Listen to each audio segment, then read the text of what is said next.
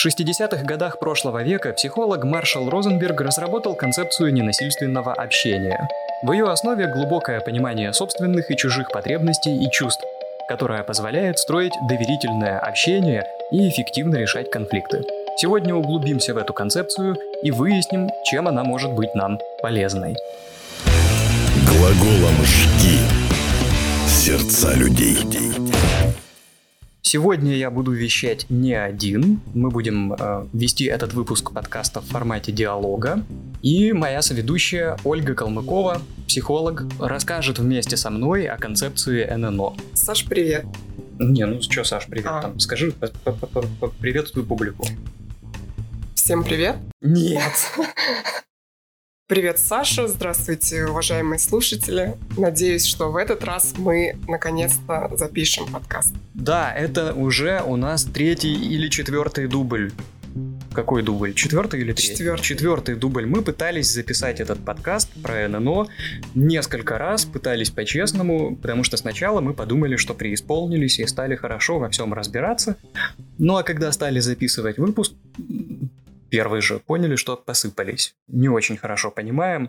И нам не хватает э, каких-то знаний и применений на практике. Да. Ну, и... по большей части. И поэтому мы решили, что нужно подтянуть знания, и у нас нет морального права рассказывать о том, в чем мы не очень разбираемся. И подготовились основательно. Мы Я так, надеюсь. Мы так думали, когда записывали второй раз и третий раз. Но если вы слышите этот выпуск, если вы его слушаете, если он вышел, значит, наконец-то у нас получилось. Маленькая внезапная врезка. Этот выпуск мы записывали почти за неделю до его публикации, а выходит он в день рождения Оли. И она сказала, что это лучший подарок. Я надеюсь, наши слушатели помогут сделать его еще более ценным, подписавшись на группу в вэ ка и канал Telegram. В комментариях можно оставить парочку лестных слов, например. Оля, ты же наверняка переслушаешь этот выпуск и услышишь эту пасхалочку. Продолжай глаголом «жечь», вдохновлять, мотивировать, генерировать гениальные идеи и получать новые знания. И делиться ими с другими. Мы с нашими слушателями желаем тебе счастья, здоровья. Счастья, здоровья. Счастья, здоровья. Счастья, здоровья. Счастья, здоровья. Счастья, здоровья. Счастья, здоровья. И от всей души поздравляем тебя с днем рождения. Возвращаемся к выпуску. Рассказываем мы о концепции эн эн о. Мы, кстати, столько раз произносили слово «концепция», я уже устал от него, от этого слова. А у Розенберга у самого нет слова «концепция» в книге, он просто это называет как ненасильственное общение, да? Да, он называет это одним из способов коммуникации. Способ. Угу. Да, способ коммуникации. Вообще история началась с того, что Оля мне рассказала о вот этом ненасильственном общении, и причем рассказала настолько бурно и эмоционально, там, что вот Розенберг — это просто гений, это настолько гениальная вещь, что там вот удержаться невозможно. И я отнесся к этому очень скептически, потому что я к таким вещам... Как обычно. Да, у меня сразу критическое мышление включается, и я думаю, ой, это что-то какая-то лажа, наверное. На что мне Оля ответила, ну, вот тебе книга, хочешь, почитай. Вот, и сам там. И сделал. Ты прочитал ее. Да, и я прочитал, и... И проникся. Да, я, конечно, не стал так же эмоционально... На, на нее реагировать, на эту книгу, но это потому, что мне хотелось сохранить лицо, и я так сделал, сделал такой, не, как это, мы всегда стараемся же во всех ситуациях выглядеть невозмутимо, вот я такой невозмутимый вид сделал, но мне очень понравилось, потому что я обратил внимание в первую очередь на то, что в книге Розенберга просто огромное количество отсылок к тем знаниям, которые у меня уже есть. Соответственно, к разным источникам. То есть он как будто бы собрал в одной книге все самое полезное, что может быть в социальной психологии, в психологии общения. И поэтому я подумал, что ну, это прям универсальный инструмент, который нужно учиться применять. Что мы должны рассказать? С чего начать? Я думаю, что стоит начать эту историю с того момента, как в детстве Розенберг задал себе вопрос, почему люди, находясь даже в каких-то нечеловеческих условиях, способны проявлять сочувствие к другим людям. И э, в процессе изучения вопроса Розенберг пришел к тому, что велика важность языка и слов, которые мы используем, и создал свой новый способ общения, который назвал как раз-таки ненасильственным общением или же эн эн о. Да, кстати, стоит сказать, что он его разработал, вот эту первоначальную свою концепцию, в шестидесятых годах прошлого века, а потом в течение двадцати лет ее еще, ну так скажем, обкатывал, тестировал, проверял, и только там в восьмидесятых, в девяностых он начал ее активно продвигать и основал там, как это, институт, да? Институт, вот. Да. И то есть, ну, можно верить опыту, потому что двадцать лет он провел каких-то собственных исследований этого вопроса. Ну и теперь, я думаю, что можно перейти непосредственно к самой концепции, из чего она состоит. Я бы, кстати, дополнил тут, что нужно же объяснить вообще, какую пользу это приносит людям, помимо того, что это такой сборник самых полезных вещей, связанных с психологией общения, это ненасильственное общение, чего нам помогает достичь? Достичь гармонии, наверное, в отношениях с собой и получать удовольствие при общении с другими людьми, достигать каких-то совместных решений максимально быстро и эффективно, не затрачивая на это лишнее время. Я бы еще, наверное, сказал, эффективно устранять конфликты. Да, да. Ну, во-первых, вообще стараться их не допускать, а если они уже случились, эффективно с ними бороться. Кстати, у нас... Мы, попро... Мы попробовали. На практике. Да. Не... Убедились, что нам еще есть куда расти. Да, да. Ну, вот, вот это самая большая сложность этой концепции. Она в том, что кажется все очень простым и понятным, но когда ты пробуешь, пытаешься это применять, ты понимаешь, что нужно просто перестроить все свое мышление. А просто так это не делается. Мы, я надеюсь, еще дойдем до подкаста про ленивый мозг, мы об этом поговорим, почему трудно мозги перестроить. Не в этот раз. Да, так вот, да, теперь перейдем к самой концепции, и я так понимаю, что мы можем ее представить в виде алгоритма, да? Да, этим она и хороша, и проста для восприятия, что там есть определенные четкие звенья и инструкции, назовем так, следуя которым можно достичь успеха. Давай расскажем про основную идею, про потребности. Про, да, да, про да. потребности. Да, я как раз хотел сказать о том, что это тоже, наверное, перед тем, как перейти к, к этому алгоритму, нужно же для начала понять, зачем нам этот алгоритм нужен, к чему это все ведет. Розенберг предлагает такую идею, что все, что мы делаем, ну, во всяком случае, в рамках нашего общения, мы делаем с целью удовлетворить какие-то свои потребности. Или какие-то базовые потребности, там физиологические, например, или какие-то социальные потребности. Ну, все, что мы... Мы делаем, да. так или иначе сводится к этому. Да, так или иначе сводится к этому, и это очень здорово, потому что это отвечает на многие вопросы. Зачем и что мы, почему мы э, что-то делаем или что-то говорим. В этом как раз, наверное, заключается простота, я думаю, данной концепции, что вот есть четко определенный предмет, у нас это потребности. И если мы научимся определять, какие потребности мы удовлетворяем или какие и по какой причине не удовлетворяются, нам будет проще. Ну, то есть, если мы будем думать о них, о потребностях, а не о каких-то там социальных надстройках, мы будем направлять свои усилия на то, чтобы там потребности наши удовлетворить, а не для того, чтобы, например, навешивать на кого-то ярлыки. Как вот и мы... выдавать оценочные суждения какие-то. Да. Предлагаю определиться со значением слова «потребность». Это когда человек испытывает объективную нужду в чем-то. Да, кстати, действительно, по поводу определения потребностей, это мы как с тобой углубились в эту тему. Я что-то сначала даже как-то и не подумал об этом. Вот я думал, да, помнишь, мы обсуждали, да. что определение там, что такое общение, а что такое навык, а тут вот потребности. Действительно, что такое потребность? И мы как раз в этот момент выяснили с тобой, где находить полезные научные или хотя бы наукообразные данные о том, что такое, что есть что в мире. И вот мы стали копать, что такое потребность, и докопали мы до чего? Потребность – это ощущение нехватки, какой-то нужды и недостаточности чего-либо. Угу. Ну вот, и значит, получается, что Розенберг говорит, что если у нас возникают, например, какие-то эмоции или чувства, то тут может быть только два варианта. Или потребности удовлетворяются, или не удовлетворяются. И поэтому те эмоции, которые мы склонны называть хорошими или положительными, это они исходят из удовлетворенных потребностей. И те, которые мы считаем негативными, появляются... Свидетельствуют да, как они... раз-таки о том, что у нас есть какая-то потребность, вот. Которую мы должны удовлетворить. Мы вообще немножко от обратного идем, но я думаю, что так будет удобнее понимать, потому что первый пункт в этом алгоритме, который предлагает Розенберг, это наблюдение. Наблюдение без оценки. Без оценки, да. И вот, а почему наблюдение без оценки, мы, скорее всего... То есть тут, если от обратного идти, то получается, мне, мне кажется, что это понятнее. Вот ты как считаешь? То есть вот есть, есть потребность. Думаю, потребность да. или удовлетворяется, или не удовлетворяется. Потребности мы знаем, что бывают разные.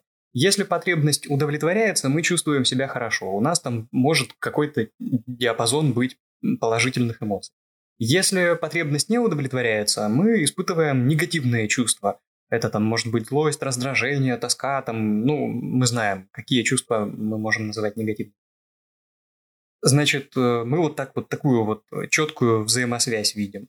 И здесь мы обращаем внимание на то, что эмоции, которые мы испытываем, ну или чувства, как Розенберг говорит, они связаны именно с потребностями нашими, а не с действиями других людей. Других людей, да.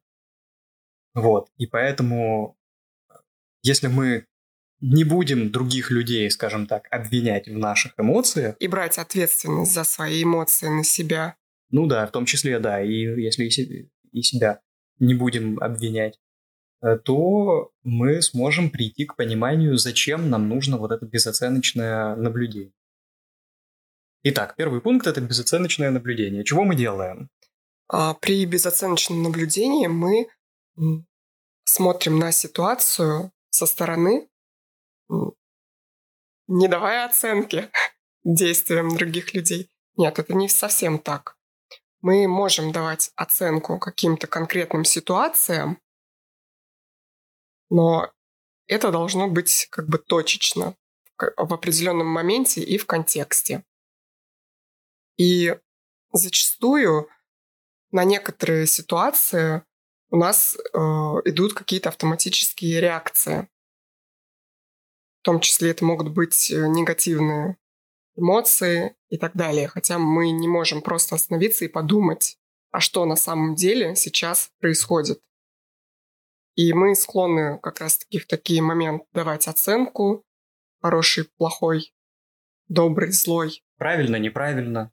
Умный, дурак. Да. Ну, э, тут... Вот если мы будем закапываться куда-то вглубь, у нас получится, что мы слишком усложним это. Первый пункт, о котором говорит Розенберг, это просто наблюдать за происходящими событиями, не пытаясь навешивать на людей ярлыки и давать какие-то оценки, в том числе с точки зрения там, морали. То есть вот происходит какое-то, ну или произошло какое-то событие. Мы смотрим на него просто как на, на факт. И еще я, кстати, заметила, что э, мы когда... изначально разбирали вот эту вот историю про наблюдение без оценки, почему-то всегда акцентировали внимание на, на том, что это именно событие какое-то. Mm-hmm. Вот. А также еще очень важно смотреть на человека, mm-hmm. который напротив тебя находится, например. То есть... Сейчас я попытаюсь тебе объяснить. Вот, ну, вот как раз с котом моя вот эта вот ситуация была. Я не, не смотрела на действия, которые произошли. Я увидела просто фактически испуганное животное. Угу. И как бы не обязательно это должно быть какое-то именно действие. Ну, скажем так, это может быть не действие, а, я бы сказал, там, событие или явление. Можно же так сказать? Ну, например, смотри, вот я как... Я пыталась разобраться, когда внутри себя выявить какие-то моменты, которые меня дико... раздражает в других людях. И у меня дикое раздражение вызывает то, что моя мать является приверженкой там, христианства. Прям не просто она вот как бы верит в Бога. Я не против людей, которые верят в Бога, но она там ходит в церковь, молится и что-то такое вот делает, какие-то ритуалы, обряды там, да, совершает. И меня это все время дико злило, меня это просто вот на ярость на какую-то пробивало. Вот, и я думала, что, блин, почему так? Мне даже с ней общаться вот не хотелось, да? Меня это дико триггерило, и э, я решила вот с этой ситуацией разобраться при помощи эн эн о. Я подумала, вот что ты видишь в тот момент, когда там мать рассказывает, там, что она ходила в церковь или что-то такое было. По факту ты видишь женщину, которая там молится, допустим, да? То есть мне ничего плохого она не делает. И дальше я уже стала раскручивать, почему я хотела, как бы, знаешь, вот, как говорится, отследить вот по суждению именно, когда мы на кого-то злимся, даем ему какую-то оценку, нужно лучше подумать, а почему я такую оценку даю, чего мне не хватает, что у меня не удовлетворено, как, вот как раз-таки это и mm-hmm. есть, выявить потребность. Я подумала, что меня бесит в данной ситуации, что бы это могло быть. И я вот так вот рассуждала, копалась, копалась в голове, конкретные какие-то случаи вспоминала, когда вот у меня эта ярость была на максимальном пределе, и я поняла, что когда я рассказываю ей про какие-то свои достижения на работе, например, на учебе и так далее, просто в принципе про какие-то свои достижения, она постоянно говорит, ну, дай Бог, э, хорошо, что там Бог нам помог, и все такое. То есть я это принимаю как то, что она умаляет какие-то мои личные заслуги, вместо Обесценивает. того, чтобы похвалить меня и сказать, что вот, дочка, ты молодец, ты так старалась, там, я тобой горжусь. Она как будто бы присваивает вот эти мои достижения Богу. Внешний локус контроля. Внешний локус контроля, да. И меня это очень сильно расстраивало. И прям просто приводило в ярость. Почему так? Угу. И когда вот я поняла, что вот у меня у самой тоже какие-то, может быть, да, непростые отношения именно с Богом, почему, в принципе, я вот этих вот людей, которые так являются ярыми там, фанатами, да, каких-то религиозных убеждений, почему они у меня там вызывают испуг какой-то или страх, или вообще в целом я не склонна верить в то, что, что есть какое-то там огромное божество, да. Вот у меня были такие моменты, когда мне, например, там не хватало денег, не хватало там каких-то чувств в отношениях и так далее. Я думала, ну, Господь, пожалуйста, вот сейчас твой выход. Помоги мне. Я искренне просила, чтобы вот у меня произошло что-то хорошее в жизни. Я верила в это. И в результате ничего все равно не получалось. Может быть, это как раз-таки разуверование. И меня вот это вот злит в других людях, что ну как же вы, посмотрите, что происходит на самом деле. Это не, это не работает так. Вот я всю жизнь, всю дорогу стараюсь там изо всех сил работать. Я хочу, блин, какой-то адекватной оценки, да, своим вот этим трудам. Здесь получается, что вот, то есть, к чему мы приходим там, если говорить о концепции, вот о первом пункте вот этого алгоритма Розенберга, то вот ты видишь человека, тебя может быть не только там мать, а еще какой-нибудь человек, который ходит там в церковь, раздражает. Нас ты... точно закроют. Нет, мы же не... Мы не хотим оскорблять мы не, ни, чувства. Ни в коем случае мы не оскорбляем чувства. Мы... Это я, ж, я говорю, как, чело, как, как мог бы сказать человек, да, который не преисполнился концепции Розенберга. То есть мы ничего не имеем против там, религий, вообще абсолютно любых. Может быть, даже можем сказать, что какое-то отношение к ним имеем. Просто мы там не соблюдаем какие-то ритуалы. Ну, это не страшно. Так вот. Человек может сказать, ну, ты, ты вот ходишь там, вот ходишь в церковь, там, мощи целуешь, об икону башкой бьешься, ну, ты дурак, потому что тебе Бог ничего не даст, нужно все своими силами. Вот оно, получая, вот это оценочное суждение. Ты дурак, потому что ходишь там в церковь, или ты меня злишь просто, ты вот, вот меня злюсь, потому что ты ходишь э, там, например, ну, хотя, слушай, конечно, да, религиозные вопросы, это... Я надеюсь, что мы никого не оскорбили. Я не хочу это вырезать, на самом деле. Вот у нас получилась такая, такая тема, очень щепетильная. Мы живем в мире, где... Да, мы живем в мире, где всегда очень любят обижаться друг на друга люди, поэтому не обижайтесь на нас, пожалуйста. Мы ко всем хорошо относимся и никого не хотим обижать. Так вот, я хочу сказать, что какой-то человек своими действиями, да, действительно, или действиями, или или какое-то событие, или какое-то действие человека, или даже рассказ человека о чем-то может вызвать у нас негативные эмоции, которые мы можем связать с ним. Мы можем сказать, что вот меня, как же меня злит вот эта вот твоя привычка все на Бога сваливать, например. А на самом деле нужно пойти в обратную сторону и определить, почему у нас... Меня, возникает... почему это бесит, да. Да, почему это бесит меня, то есть какие потребности мои не удовлетворяются. Я не уверен, кстати, что мы понятно это объясняем, но здесь вот, если там вы проанализируете все, что происходит в вашей жизни, вы, скорее всего, обратите внимание, что многие там какие-то события в жизни, новости, там слова или действия других людей вызывают у вас какие-то эмоции. И вы сразу же склонны эти эмоции связывать с действиями или словами или событиями. Человек что-то не то сказал, ну и дурак. Или, ну как можно будет вот так вот там нелогично мыслить, например. Или как он нехорошо поступил, какой, какая он сволочь. И еще опасно это тем, что э, мы, дав однажды оценку человеку в какой-то там конкретной ситуации, что он дурак, дальше формируем у себя образ в целом в отношении этого человека, что он такой дурак по жизни. Хотя на самом деле, по факту, просто в какой-то определенный конкретный момент он... вероятно, не выполнил там нашу просьбу какую-то или недопонял нас в той конкретной ситуации.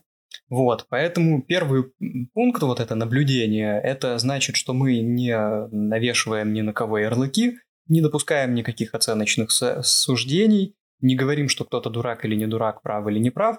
Мы просто в голове у себя констатируем, что произошло вот то-то, или я услышал вот это, или увидел.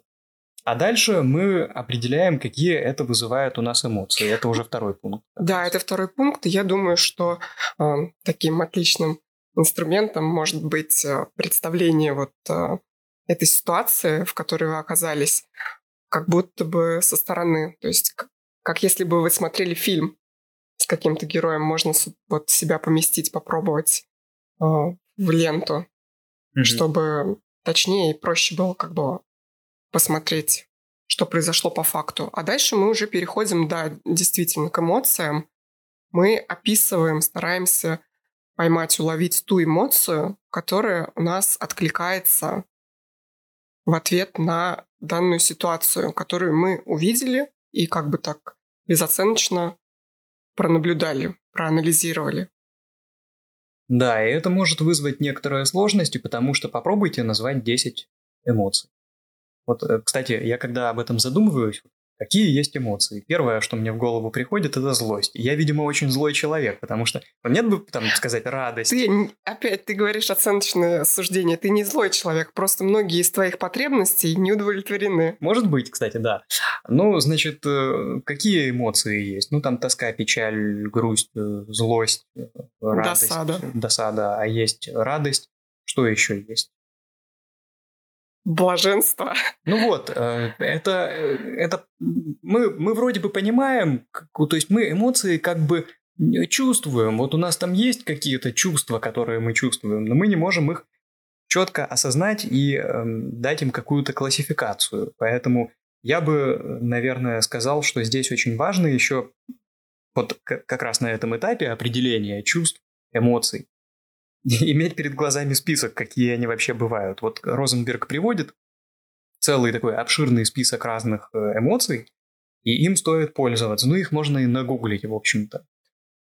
Кстати, это такая распространенная проблема, что у нас э, зачастую не принято выражать какие-то эмоции или даже, наоборот, скрывать, что обществом стигматизируются, например, слезы какие-то у мужчин, да, говорят, ты же там мужик, чего ты ноешь?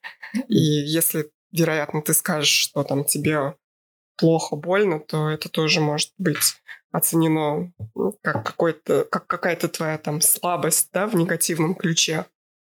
Да, то есть ты имеешь в виду, что именно из-за такого отношения к эмоциям в обществе у нас и плохо все с определением этих эмоций. Да, есть такое. И еще также момент я хотела добавить вот к тому, что ты уже сказал.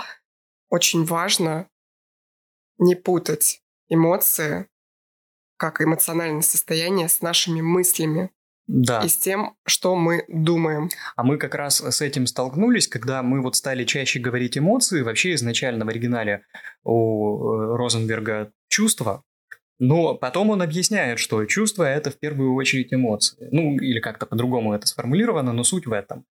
А ну, у нас-то в языке есть такой интересный нюанс, что я чувствую, что меня там не слышат, или я чувствую, что ты меня не любишь, я чувствую, что там ты дурак. Вот это первый пример, который я привел тогда еще. И даже вот само использование вот этого слова «чувство» может немного так как бы... запутать. Например, есть там чувство голода, угу. хотя на самом деле это потребность в еде просто. Или там чувство любви у нас принято говорить. То есть мы путаем вот эти вот понятия эмоциональных состояний и чувств. Да, поэтому да, это очень в этом сложность. Важное замечание, что я чувствую, что там меня не понимают, или я чувствую, что ты какой-то странный. Это не, не то. Вот должно быть, должно быть определение, какая эмоция, какую эмоцию мы испытываем. Ну, наверное, достаточно, достаточно да, да. Про эмоции. В общем, мы, мы, мы, тут можно, кстати, эту, все, это все разворачивать достаточно да, так, да. серьезно. Хорошо, следующий пункт, это вот мы как раз сначала с этой стороны пришли, а теперь идем обратно. А следующий пункт это что? Потребности. Потребности. Значит, вот когда мы четко понимаем, какую мы испытываем эмоцию, мы можем ее связать с удовлетворенной или неудовлетворенной потребностью. Тут, кстати, я бы так еще на всякий случай отметил, что мы же можем испытывать и какие-то положительные эмоции, что-то приятное чувствовать. И это значит, что какая-то потребность удовлетворяется, и это тоже неплохо проанализировать. А если чувства, которые мы считаем негативными, ну там вот та же злость, например, или тоска, это значит, что какая-то потребность, или, может быть, кстати, несколько потребностей. Может же быть такое? Да, не, может быть. Не удовлетворяются. Я бы вообще предложила использовать слово «потребность» без а, неудовлетворенной, потому что ну, само значение слова «потребность» — это нужда в чем-то. Как может быть нужда? Хотя нет. Ну, в принципе, если, то есть, выполненная потребность, должен быть какой-то отдельный термин к этому. Угу. Ты получил, что уже все, как это можно ну, было ну, назвать? Ну да, да, если ты свою потребность закрыл, то это уже не потребность, ее уже нет. Это потребность в прошлом, получается. Ну вот как это назвать, мы что-то... Мы же, кстати, это обсуждали с тобой, но вот не обнаружили никакого такого. Может быть, еще придумаем. Ну, может быть, да. В общем, ну это для простоты. То есть, и, хорошо, значит, если, будем говорить так, если положительные, если приятные для нас эмоции, это значит, что какие-то потребности уже не потребности, потому что они удовлетворились, а если чувства мы испытываем такие вот, ну, опять же, плохие, негативные чувства, это тоже, это нас, тоже да. оценочное, да, поэтому неприятные чувства, то это значит, что какие-то потребности мы испытываем вот прямо сейчас, и мы не получаем их удовлетворение. Мы не, они остаются вот такими как это, актуальными. Поэтому очень важно отслеживать свои вот эти негативные чувства и, наверное, даже радоваться тому, что они существуют, потому что благодаря им мы можем выйти на потребность. Да. Ну и вот когда мы научимся связывать наши чувства и эмоции с потребностями, определять, какие у нас есть потребности, мы можем перейти к следующему, последнему и, наверное, самому важному пункту – это просьба. Да, это просьба еще. Мы такой момент упустили, не рассказали по поводу того, что Розенберг говорит нам о том, что человеческие потребности, они все универсальны. То есть вот тот набор потребностей, который тоже, кстати, идет по списку определенному, его можно найти наравне с эмоциональными состояниями и посмотреть, какие вообще потребности бывают. Да, кстати, забыл об этом сказать, что тоже. Да. Вот, и э, человеческие потребности, они универсальны для всех нас, а способы удовлетворения потребностей или стратегии мы можем избирать различные. И в этом как бы заключается как раз-таки наша свобода и ответственность за те способы, как, ну, которыми мы решили удовлетворить потребность. Ну и получается, что качестве эффективного способа удовлетворения потребностей Розенберг предлагает четко формулировать просьбу. Ну или запрос какой-то. Вообще Розенберг говорит, что все, что мы говорим, это содержит какую-то просьбу. Интересный подход, это так, ну это вот когда он про эмпатическое слушание рассуждает. Ну мы дальше перейдем. Ну я думаю, что мы можем это на, на еще на, на следующий выпуск перебросить, потому что это мы рассказали о самой концепции, а потом мы расскажем о том, какие там есть полезные блоки. Штуки. Да, полезные штуки, которые, в общем-то, можно использовать и в отрыве от концепции. Значит, просьба. Потому что если у нас какая-то потребность не удовлетворилась, нам чего нужно? Чтобы она удовлетворилась. А чтобы она удовлетворилась, мы можем об этом попросить кого-то. Ну, а для этого нужно четко сформулировать просьбу. Не орать на человека, не обвинять его, не обзывать. Не, не требовать. Не требовать, да, а попросить. А чем просьба отличается от требования? А просьба от требования отличается тем, что если мы, если мы получаем отказ, и человек нас не... то и мы не наказываем человека или не обвиняем в том, что он не захотел удовлетворить нашу просьбу, это просьба. А если мы о чем-то человека просим, а он нам отказывает, а мы начинаем на него обижаться, обвинять его в чем-то или наказывать, это значит, что это было требование. Так, и Пап. получается, что как мы относимся обычно к требованиям? Мы либо можем обороняться, занять оборонительную позицию, либо подчиниться. Да. А это уже как бы содержит в себе элемент насилия. Да. Каждый человек имеет право помочь нам в удовлетворении наших потребностей или не помочь. Это личное дело каждого, поэтому мы... Ну, это, кстати, самый, наверное, сложный момент. Вот и ключевой момент. Ключевой в самонастройке, да. Что мы можем человека о чем угодно попросить, объяснив ему, какая наша потребность не удовлетворена. И при этом мы должны быть готовы к тому, что человек может не, ну, не отреагировать на нашу просьбу или отреагировать не так, как мы, например, ожидаем. Вот здесь как раз-таки кроется, наверное, самая фишка вот этой вот концепции ненасильственного общения, потому что если мы четко осознаем, какие эмоции и потребности мы испытываем, мы также понимаем и уважительно относимся к эмоциям и потребностям другого человека. И мы уже как бы не можем так настолько сильно злиться на человека за то, что он просто удовлетворяет какие-то свои потребности там, в данный момент и не соглашается ну, помочь нам, допустим, в удовлетворении. Потому что он тоже занят своей жизнью, и это нормально. Мы же не злимся на себя, когда там, мы удовлетворяем какие-то потребности. В этом есть смысл как раз-таки понять, посочувствовать другому человеку.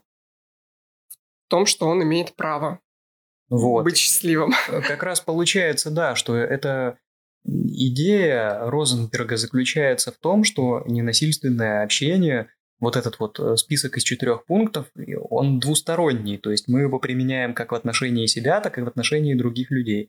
И поэтому, если мы наблюдаем за, там, или слушаем человека, который нам что-то говорит, ну, даже и вот в тот момент, когда он нам отказывает в удовлетворении нашей просьбы, мы можем точно так же по этим четырем пунктам пройтись. Что происходит, какую, какую ситуацию мы наблюдаем, какие это вызывает чувства, эмоции у человека. Кстати, мы можем об этом спросить, но это уже так, мы забегаем вперед. А какие потребности его не удовлетворяются и что и, и чего он хотел бы.